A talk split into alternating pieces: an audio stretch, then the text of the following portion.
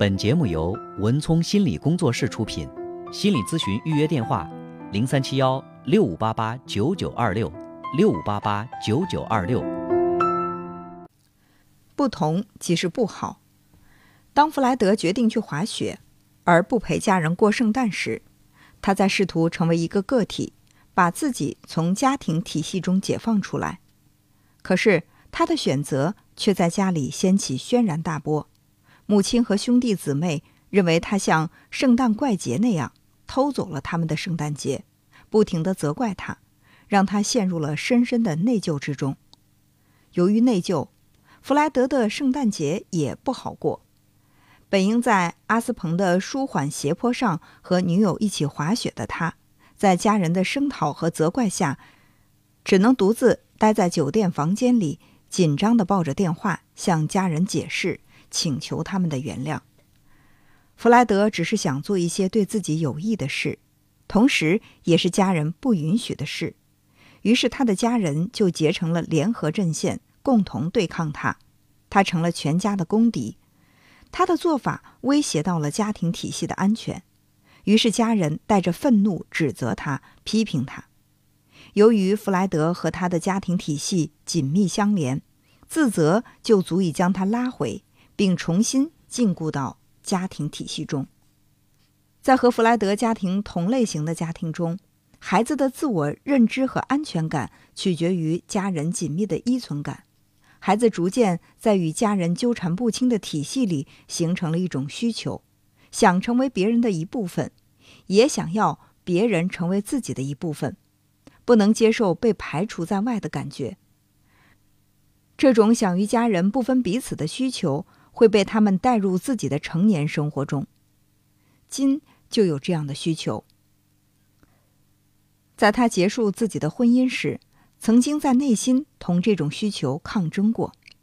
他说：“虽然我的婚姻不是很完美，但至少我觉得自己是他的一部分。”婚姻结束时，他离开了。我忽然觉得很害怕，好像一下子一无所有了。我觉得自己不存在了。只有当我和一个男人在一起，他告诉我我很好时，我才会觉得自己没事儿了。当今还是个孩子时，他和自己强势的父亲之间形成了一种不分彼此的紧密关系。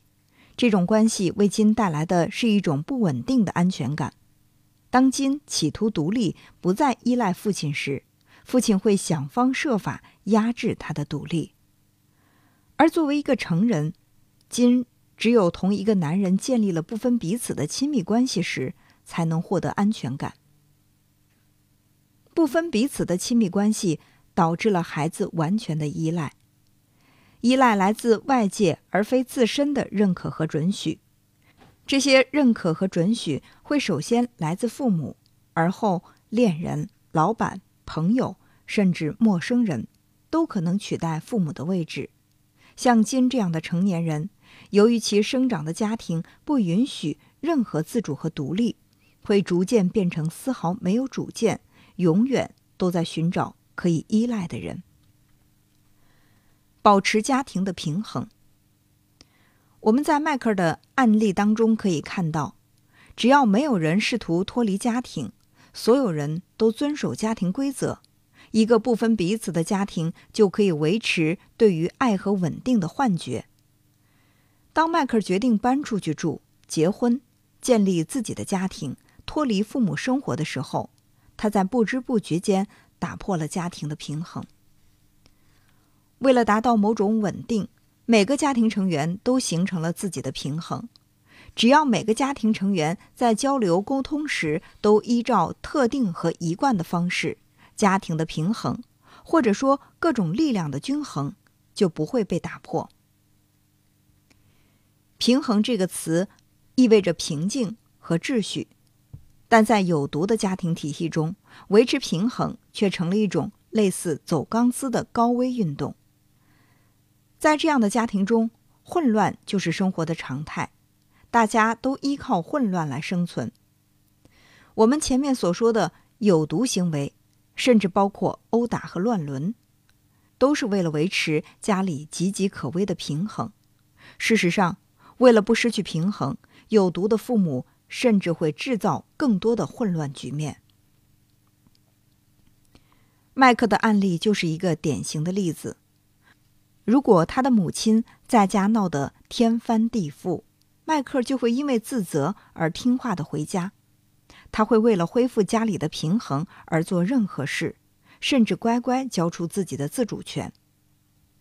家庭体系的毒性越深，越不费吹灰之力就可以打破平衡，而不平衡的状态也越可能威胁到家庭的存亡。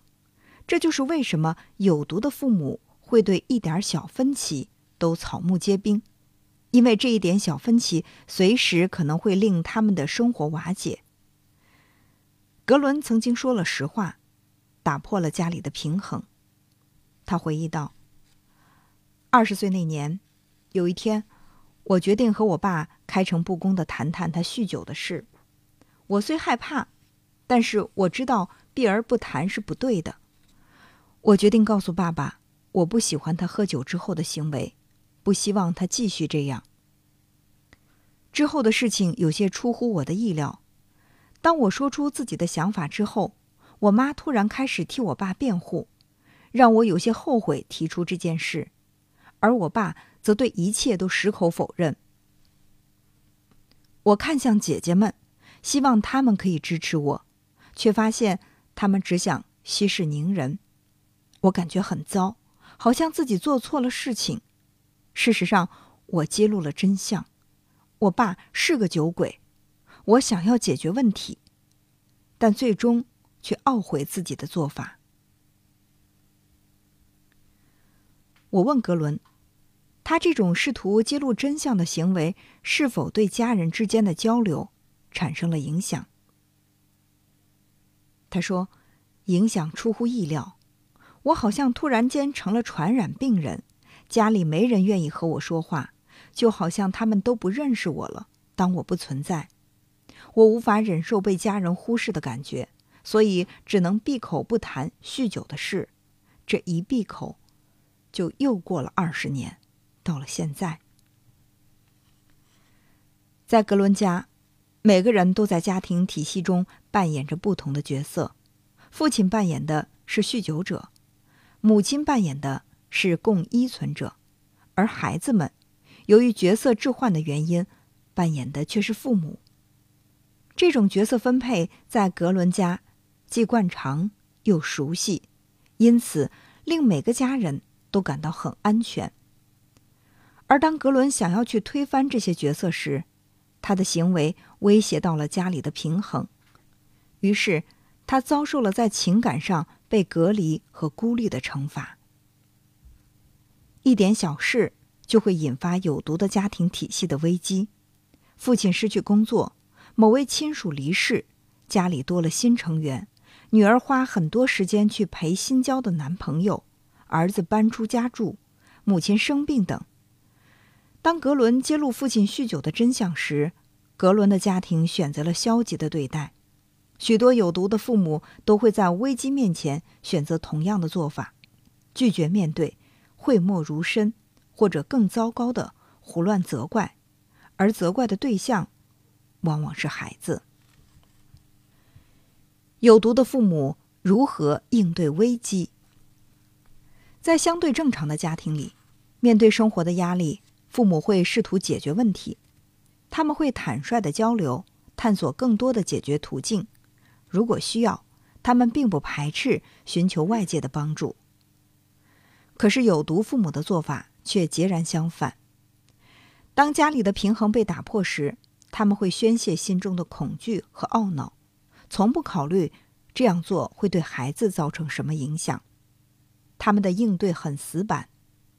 但却是他们熟知的方式，比如以下这些：一、矢口否认，如你在这本书中所看到的，否认事实，拒不面对，一直是有毒父母的重新获得家里平衡而采取的首选手段。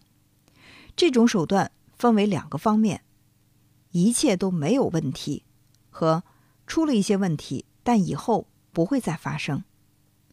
通过否认问题，有毒父母将自己的毁坏行为或淡化忽略或一笑了之，或强词夺理，或重贴标签。重贴标签是否认的一种方式，将问题掩盖在委婉的说法中。例如，将一个酗酒的人称为“社交饮酒者”，而一个实施家暴的人则被称为“例行纪律的人”。二，推诿指责，这种手段也有两个方面：父母可能会因为自己所承受的不快，以及因为这种不快所引发的有毒行为而责怪孩子。例如，一个没能保住工作的父亲会责怪儿子懒惰懈怠，而一个酗酒的母亲则会说：“都是因为女儿，自己才会生气喝酒。”有毒的父母经常采用这两种方式来逃避自己的责任，他们需要找到替罪羊，而这个替罪羊往往是家里最无力保护自己的孩子。三，强行阻挠。当父母中的一方不能履行职责时，比如父亲或母亲疯狂酗酒、生病、使用暴力，其他的家庭成员就会主动承担起拯救者和照顾者的角色。这样一来，家里就形成了虚弱、强势、不好、好、有病、健康这样的平衡。如果不能履行的一方家长开始痊愈或者接受治疗，就会威胁到家庭的平衡。其他家庭成员，尤其是另一方家长，会不自觉地阻挠其痊愈或治疗，设法使家里每个人都回归到原来的角色。当一个问题重重的孩子开始进步的时候，同样的阻挠也会发生。我就曾经目睹过，当孩子在心理治疗中日渐好转时，有毒的父母强行中断了治疗。一方父母会将孩子作为自己的知己或盟友，来共同对抗另一方父母。孩子被迫要在父母之间选择自己的立场，深陷不健康的三角关系。内心充满压力和痛苦。当母亲说“我和你爸爸在一起很痛苦”，或者父亲说“你妈妈不愿意和我在一起”时，父母不愿意去面对问题和解决问题，只是宣泄了心中的不快，却把孩子当成了情感的垃圾桶。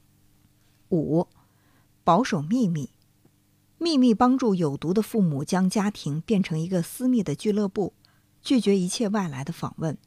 这样一来，家人间形成了紧密的联盟关系。尤其当家里的平衡受到威胁时，这种联盟会愈加紧密。